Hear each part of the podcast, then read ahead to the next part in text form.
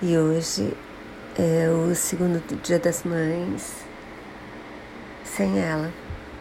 Eu tenho o hábito de cumprimentar as mães que eu acho bacanas ou as mães que têm filhos que eu acho bacanas pelo dia de hoje, pelo dia das mães.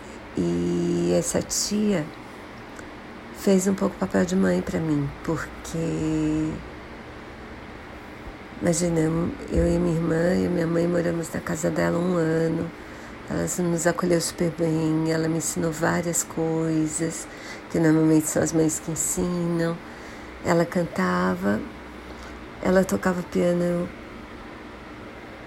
de ouvido, ela adorava o mar, ela adorava viver.